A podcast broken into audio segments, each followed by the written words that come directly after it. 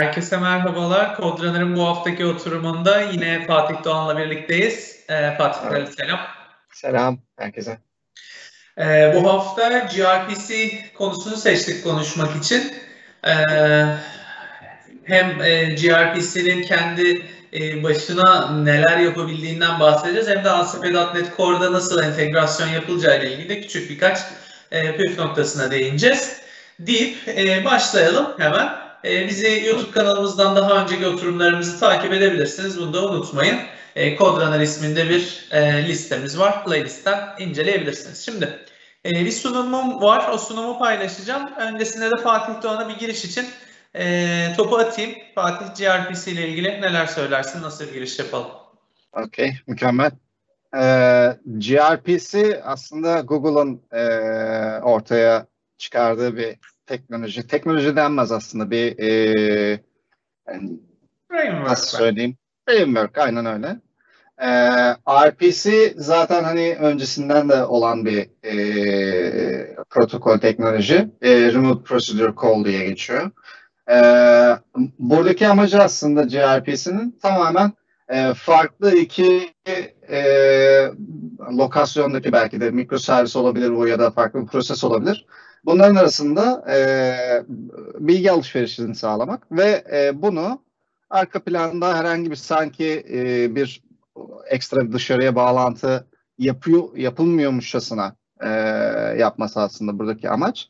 E, sanki lokal bir yeri çağırıyor musunuz, e, lokal bir fonksiyonu çağırıyor musunuz gibi e, çalışıyor. Arka planda işte e, network üzerinden bağlanması, arka plandaki o e, networksel o e, hani şey kısımlar, e, normalde sizin yapmanız gereken kısımlar. Onların hepsini aslında e, buradaki e, arkadaşa bırakıyoruz. Kendisi hallediyor. Yine arka planda dediğim gibi e, yaptığı işlemlerden biri bu. E, gRPC'nin. Bahsetmiştim. E, Google tarafından çıkarılmış bir e, framework. Fakat e, Google'a bağımlı bir framework değil. E, hatta e, Cloud Native e, Community olması lazım. Computing e, Aha. öyle bir e, şu an tam hatırlamıyorum. Ama ben de hatırlamıyorum. Okay. Ee, onun içerisinde olan bir e, e, yazılım, bir e, framework. E, bunun geliştirmesi sadece yani Google tarafından olmuyor ve Google'a ait değil. E, o yüzden e, şu anda neredeyse hemen hemen e, bütün dillerde, bütün e, hani open source community'de e, çok sıkça adını duymaya başladık. Çok sıkça da kullanılıyor yavaş yavaş. Güzel. Güzel bir giriş oldu. Teşekkürler. Şimdi sunumu ekrana verelim. Ee, sunumdan devam edelim. Sanırım. Şu anda görüyor muyuz Fatih sunumu? Hı hı. Görüyoruz. Tamam. Evet. Ee, şimdi e, benim bahsedeceğim bazı konular var. Onlar da Fatih'in yaptığı girişin e, çok uzatmayacağım ben de zaten Fatih güzel özetledi. Çalışma prensibinden bahsedeceğim. Hangi platformlar tarafından desteklendiğinden. gRPC ile REST'i çok küçük birkaç maddede karşılaştıracağız. gRPC'nin özelinde birkaç konseptten bahsedeceğiz. Ve ASP.NET'e Core implementasyon yapmak istediğimizde nelerden e, konuşmamız gerektiğini anlatmaya çalışacağım. Şimdi gRPC'yi bahsetmeden önce e, dağıtık bir mimari kullanmanız gerekiyorsa gRPC sizin radarınıza giriyor diyebilirim. E, dağıtık mimarlar zaten günümüzde oldukça fazla kullanılmak durumunda kalıyor. E, farklı farklı uç noktalarına e, dokunması gerektiği için yazılımların. E, bunun yanında yazılımları monolitik e, tek bir parçada geliştirmek yerine çok sayıda parçada geliştirmek e, yine e, popüler bir yaklaşım. E, bu özellikle uygulamanın çapı büyüdükçe başta monolitik e, iler e, başlangıcı yapılan bir yazılımın daha sonra mikroservise daha küçük parçalara ayrılıp o küçük parçaların kendi içinde e, çalışması ve aralarında da haberleşmesi üzerine e, kurulu bir düzene ihtiyaç oluyor. Parçalar arası iletişim burada gRPC'nin yine e, ihtiyaç duyulduğu nokta e, olabilir diye diye düşünebiliriz. E, çünkü ne kadar çok küçük parçaya ayırırsak o parçaların arasındaki iletişimin hızı e, yazılımın genel performansını belirleyici oluyor ve burada gRPC performans noktasında da yine konuşacağımız e, özelliklerinden bir tanesi. Remote function, remote procedure call olduğunu söyledi Fatih de. E, buradaki gRPC'nin başındaki G'nin bu RPC yerine getirdiğinde e, o anlamının ne olduğundan da bahsedeceğiz. E, RPC'ye göre, e, Remote Procedure Call'a göre ki e, bu .NET'in ilk yıllarında .NET 1.1 çıktığında, 1.0.1.1 çıktığında e, Remoting diye bir e, framework vardı. Remoting e, göre de işte orada Remote Procedure Call'lar çalışılırdı. Daha sonra Microsoft bunu WCF olarak daha modernize etti. Microsoft tarafı için söylüyorum. Şimdi de yine e, RGRPC kullanarak e, bu e, dağıtık mimari çözümü e, sunuyor diyebilirim Microsoft'ta. E, core kavrama geri dönecek olursak RPC'ye göre istemci uzak sunucudaki bir e, fonksiyonu sanki kendi ortamındaymış gibi çağırıyor. E, yine Fatih'in az önce vurguladığı gibi. E, bunu sağlayan yapılardan da bahsedeceğiz birazdan. Nasıl oluyor da istemci e, uzak sunucudaki bir metodu sanki kendi ortamında bir parçasıymış gibi çağırıyor. Yani bir API çağrısı e, gibi bir REST servis çağrısı gibi değil. Çünkü REST servis çağrısı biz biliyoruz. E, ben benim e, uzak sunucudaki servisle ve metotla onun yapısıyla alakalı bildiğim hiçbir şey yok istemci olarak. Ama burada öyle değil. Burada istemci e, uzak sunucudaki metodun, fonksiyonun, prosedürün yapısını biliyor. Parametresini, dönüş tipini biliyor ve sanki kendi ortamındaymış gibi onu çağırıyor e, diyebiliriz. Burada bir önemli nokta RPC'nin sunduğu, e, gRPC'nin sunduğu e, binary mesajlaşma altyapısı. E, bizim genelde e, kullandığımız e, REST servisler e, tarafında altyapıyı düşündüğümüzde metin tabanlı bir e, haberleşme gerçekleşiyor. E, binary haberleşme olduğu anda direkt CPU e, tüketiminin düştüğü, karşılığında da daha yüksek bir performans aldığımız bir iletişim ortaya çıkıyor. Burada cihazlar ve servisler arası iletişimde tercih ediyorduk. Bunu da açacağız. E, peki RPC'nin başına koyulan G'nin e, ben, ben ilk gördüğümde Google olduğunu düşünmüştüm. E, oradaki G Google'ın G'si değilmiş Fatih. Bilmiyorum biliyor muydun? Her ya, versiyonda bu G'nin ne olduğunu da yayınlıyorlar ve değiştiriyorlar. E, en başta gRPC'nin diye yayınladılar. Sonra da işte 1.1'de good, 1.2'de green şeklinde ilerleyen en son 1.38'e geldi. 1.38'i buraya yazmadım ee, 1.37'ye kadar farklı farklı anlamlar veriyorlar. Çok ilginç bir yaklaşımları var. İlki demek ki Google cidden. evet. Fikir muhtemelen oradan çıkmıştır da Google demeyelim buna da ya deyip herhalde böyle bir şey yaptılar diyorum ben. Çalışma prensibinden biraz bahsedelim bu kendi ortamındaymış gibi nasıl çağırdığından. Ee, öncelikle bir servis tanımlıyoruz tabii ki. Yani bir sunucu ve istemci diye iki ayrı mimarimiz olacak. Biz önce sunucuyu tabii ki tanımlıyoruz. Bir servis tanımlıyoruz sunucu tarafında da.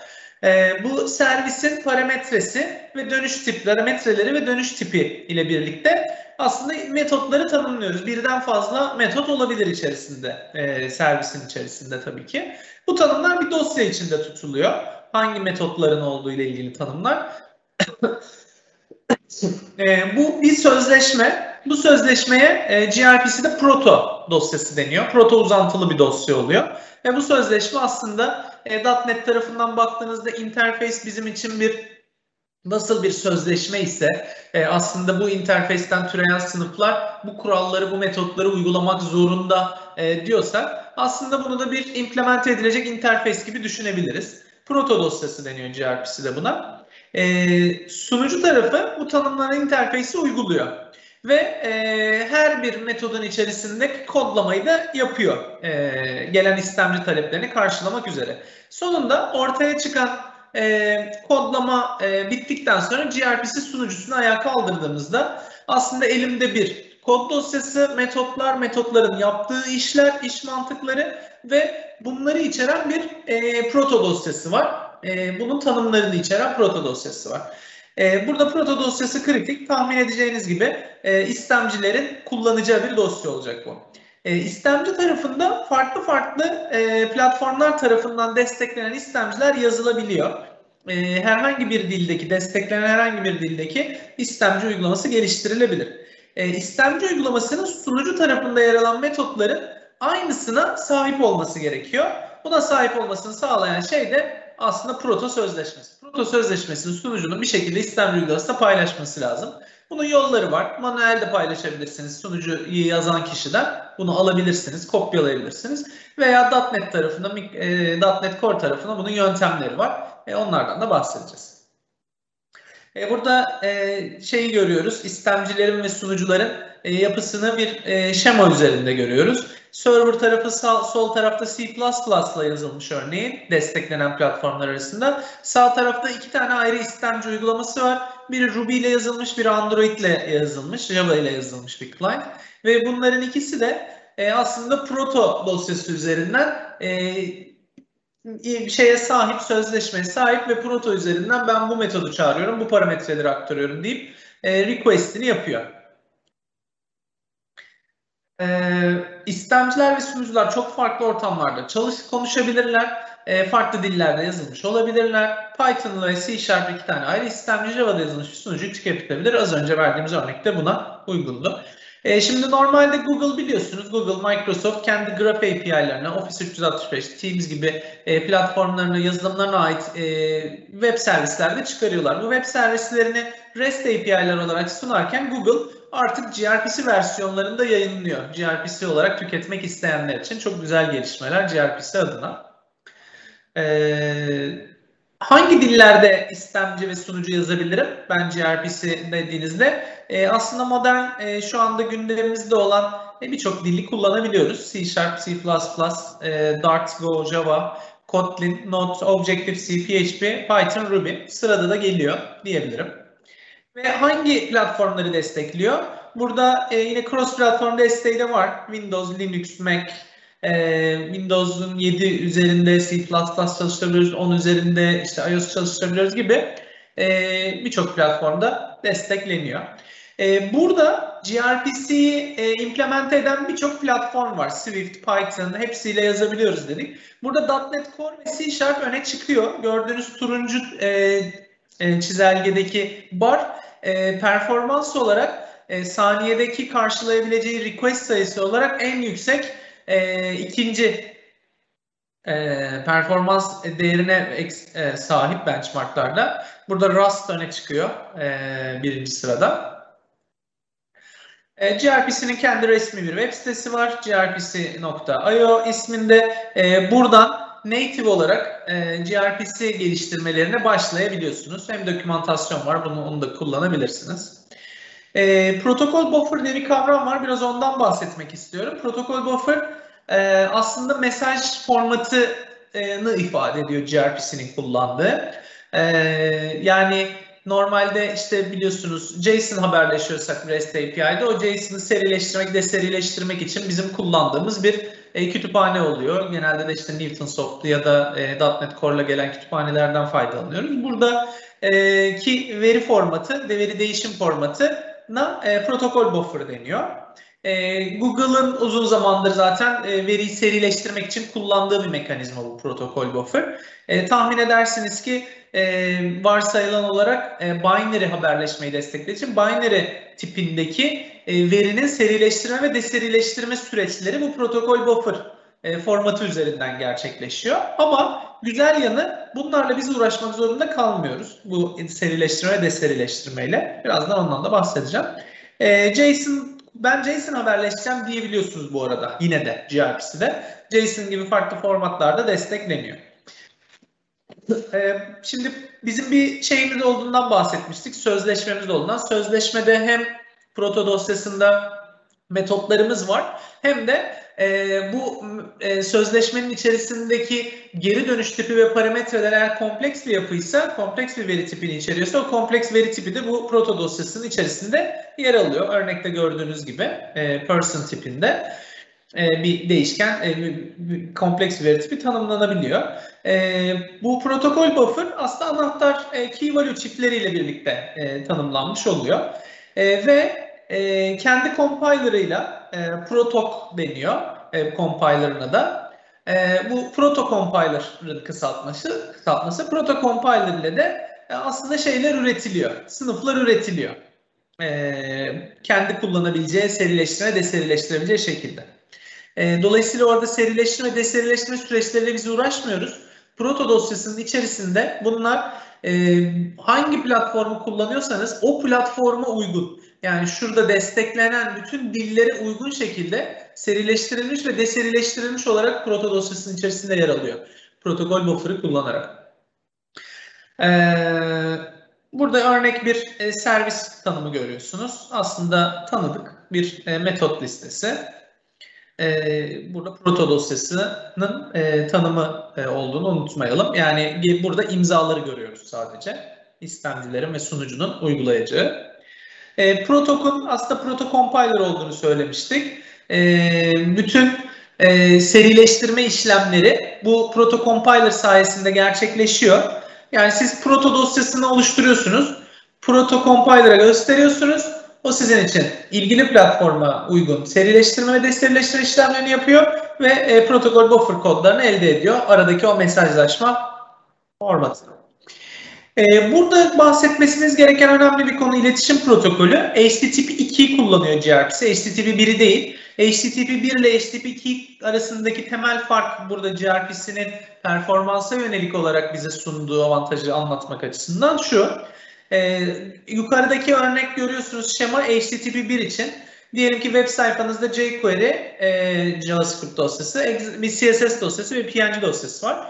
E, sunucu tarafından bunun üçünü de talep ettiğinizde üç ayrı e, TCP bağlantısı üzerinden e, talep ediyor.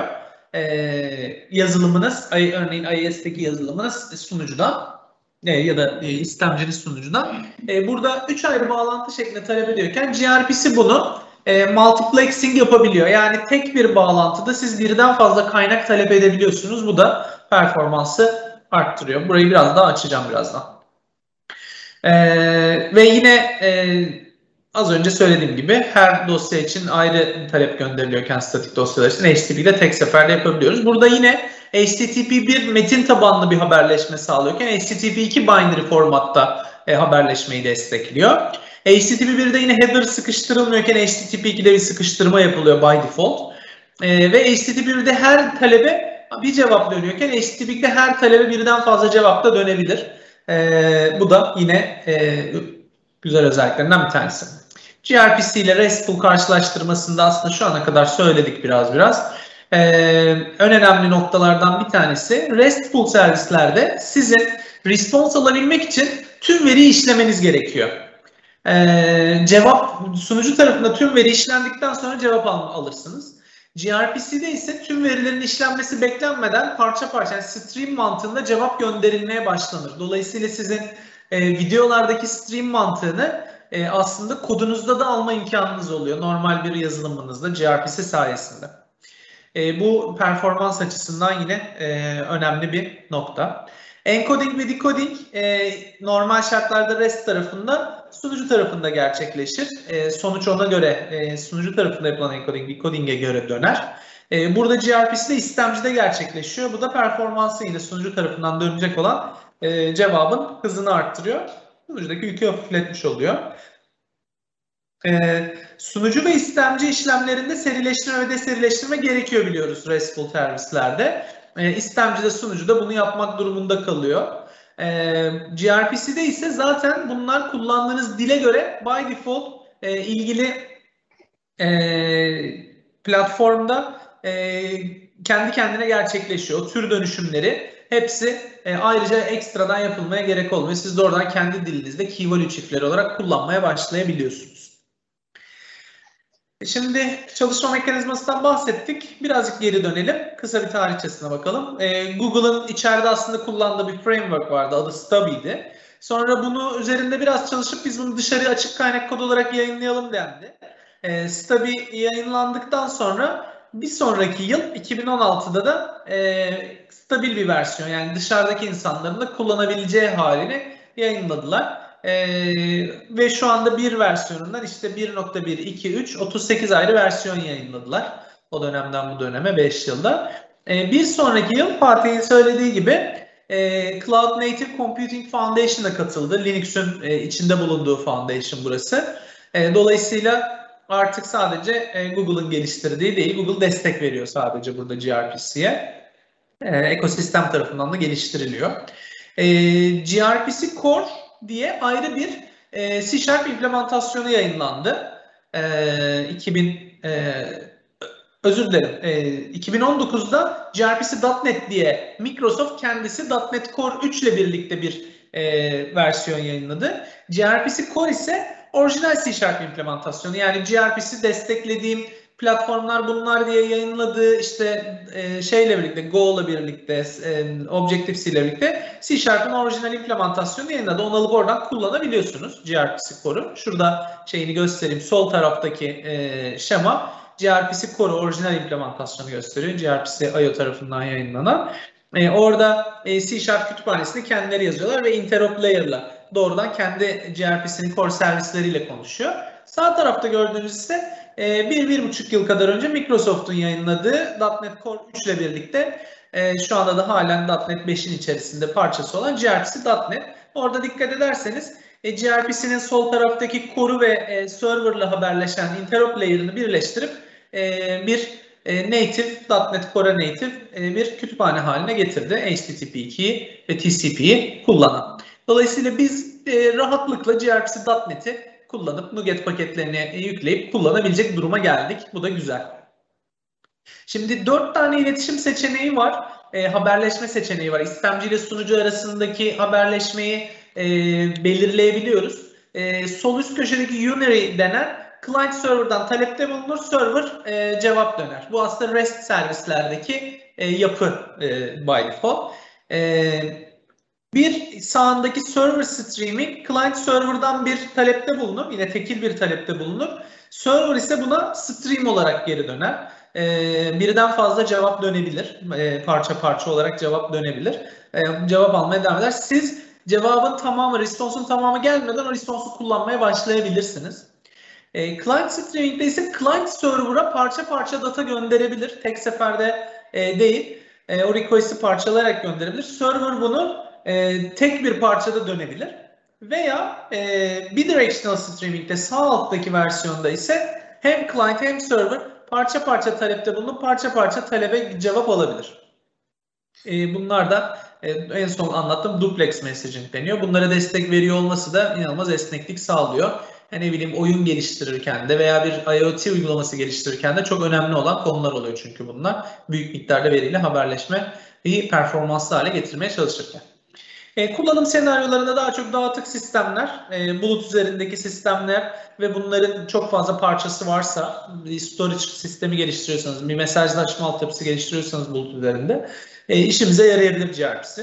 Veya e, yüksek ölçekli bir mikroservis iletişiminiz varsa, yani mikroservislere parçaladınız ve parçalar arasındaki iletişim çok yoğun. E, orada performanslı e, iletişim için binary haberleşme olsun, e, multiplex haberleşme olsun diye yine e, gRPC'den faydalanılabilir.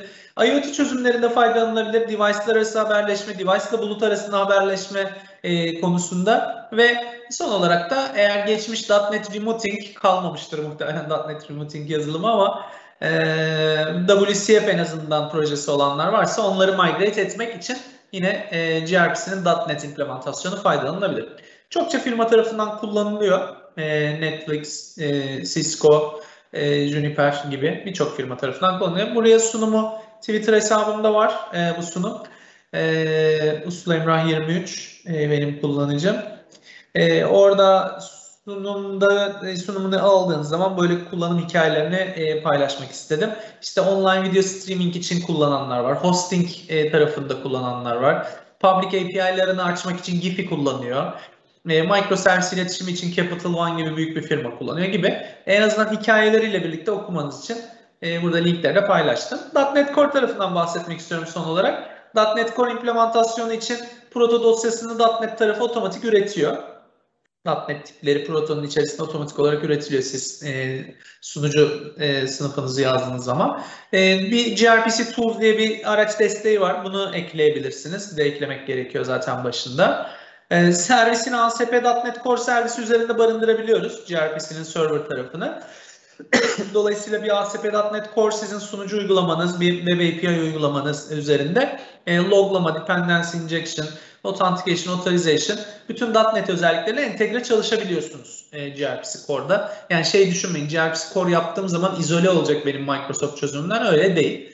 E, proje template'i var. hem Studio 2019'da hem Studio Code'de gRPC Service diye proje template'ini kullanabilirsiniz. Doğrudan .NET Core e, template'i oluşturur. E, TLS kullanmak için konfigüre edilmiştir by default. HTTPS kullanmak zorundayız burada. E, bir başlangıç servisi geliyor açtığınız zaman zaten sunucu tarafını bu template'ten oluşturduğunuzda gördüğünüz gibi e, Greeter Base diye bir sınıftan türüyor. E, ve bunun implementasyonunu görüyorsunuz burada. E, aslında Greeter Base bizim proto dosyamızda üretilecek olan interface. E, geldim. E, istemci tarafına geçtiğiniz zaman da böyle bir sunucuyu hazırladınız diyelim ki. İstemci tarafında sağ üstte görüyorsunuz 3 tane e, paket var. O 3 tane paket biri istemci yazılımı için, bir tanesi tool desteği için, bir tanesi de bu proto buffer e, dönüşümleri, serileştirme, deserileştirmeyi kendisi yapıyor dediğimiz e, kısım için. E, bunları indiriyoruz. E, bunların hiçbiri şey için gerekli değil bu. Yani tools kısmı özür dilerim. Aşağıdaki tools kısmı runtime için değil. Sadece e, design time'da e, compile, eder, e, compile edene kadar gerekli olan dosyaları veriyor bize. Ee, servis projesinde proto dosyası üretiliyor. Siz servis projesini derlediğiniz anda o proto dosyasında istemcilerin ihtiyacı var tabii ki. O dosyayı istemciye, istemci uygulamasında siz kendiniz e, referans edebiliyorsunuz. Eğer ayrı bir proje ise de oradan çıkarıp gönderebiliyorsunuz, paylaşabiliyorsunuz proto dosyasını. Ee, örnek bir istemci örneği. E, gördüğünüz gibi şurada gRPC channel e, ilgili e, kütüphaneleri ekledikten sonra geliyor. gRPC channel'ın hangi adres üzerinden sunucuda yayın yaptığınızı söylüyorsunuz. Localhost 5001 sunucunun adresi. Sunucu yazılımını ayağa kaldırdınız. İstemci channel'ını belirledi. Sonra o channel üzerinden e, daha doğrusu bir client oluşturdu. E, yine Greater e, client isminde. E, sonra da Say Hello Async'i bakın şeyi biliyor say hello async aslında bizim şurada yazdığımız e, sunucuda yazdığımız e, servis metodu. İstemci sanki kendi parçasıymış gibi say hello async'i çağırabiliyor. Bunun olmasını sağlayan şey istemciye proto dosyasını e, referans ettiğimiz anda, kopyaladığımız anda yapıyı biliyor. Bu dolayısıyla sunucuda bir e, bileşen metadatanın değiştiği anda istemcinin de bu metadatayı güncellemesi gerektiği anlamına geliyor. Yoksa sunucudan e, güncel e, uygulama metotları talep edemez. E, cevabını alıyor. Haberleşme arada default by default binary gerçekleşiyor ve .NET sınıflarıyla da cevabını alıp kullanabiliyor. Dikkat ederseniz. Buradaki dönüşümler arka tarafta otomatik gerçekleşiyor. Biz herhangi bir deseleştirme, serileştirme yapmıyoruz. Ee, diyeyim. Bu da bir yandan sunucu uygulaması açık ya. Sunucu uygulamasının konsolunun ekranının görüntüsünü paylaştım burada. E, sunucuda neler olduğunu görüyorsunuz. Örneğin e, aşağıdan e, ikinci ve üçüncüye baktığınız zaman say hello metodu çağrıldı. E, bunları görebiliyoruz. E, yukarıda hayatına başladı, dinlemeye başladım e, diye en başta dinlemeye başladım. Sonra bir talep aldım. Greater Say Hello'yu bir e, client'tan. Bunların hepsini sunucu tarafında logunu takip edebiliyorsunuz. E, yine sunumu alanlar için kaynaklar paylaştım. E, gRPC ile alakalı. Teşekkür ediyorum. E, Fatih senin e, Twitter hesabını da söyleyelim. E, nasıl da? Fatih DGN TR olması lazım. Aynen Fatih DGN'ydi. Doğru. Ben şimdi açarım hatta. E, diyeyim e, benim e, gRPC ile ilgili bahsedebileceklerim bunlar. E, Fatih var mı eklemek isteyeceğim bir şey? Ee, yok. Gerçekten e, bayağı detaylı. Güzeldi. Ee, tamam. sağlık Emre Hocam. Teşekkür ederim. E, o zaman bu haftaki oturumumuzu da kapatıyoruz. Çok teşekkür ediyorum dinlediğiniz için. YouTube kanalımızdan diğer oturumlarımızı izleyin. Fatih her hafta buradayız. İki haftada bir buradayız özür dilerim. E, iki hafta sonra tekrar görüşmek dileğiyle. Görüşürüz. Kendinize iyi bakın.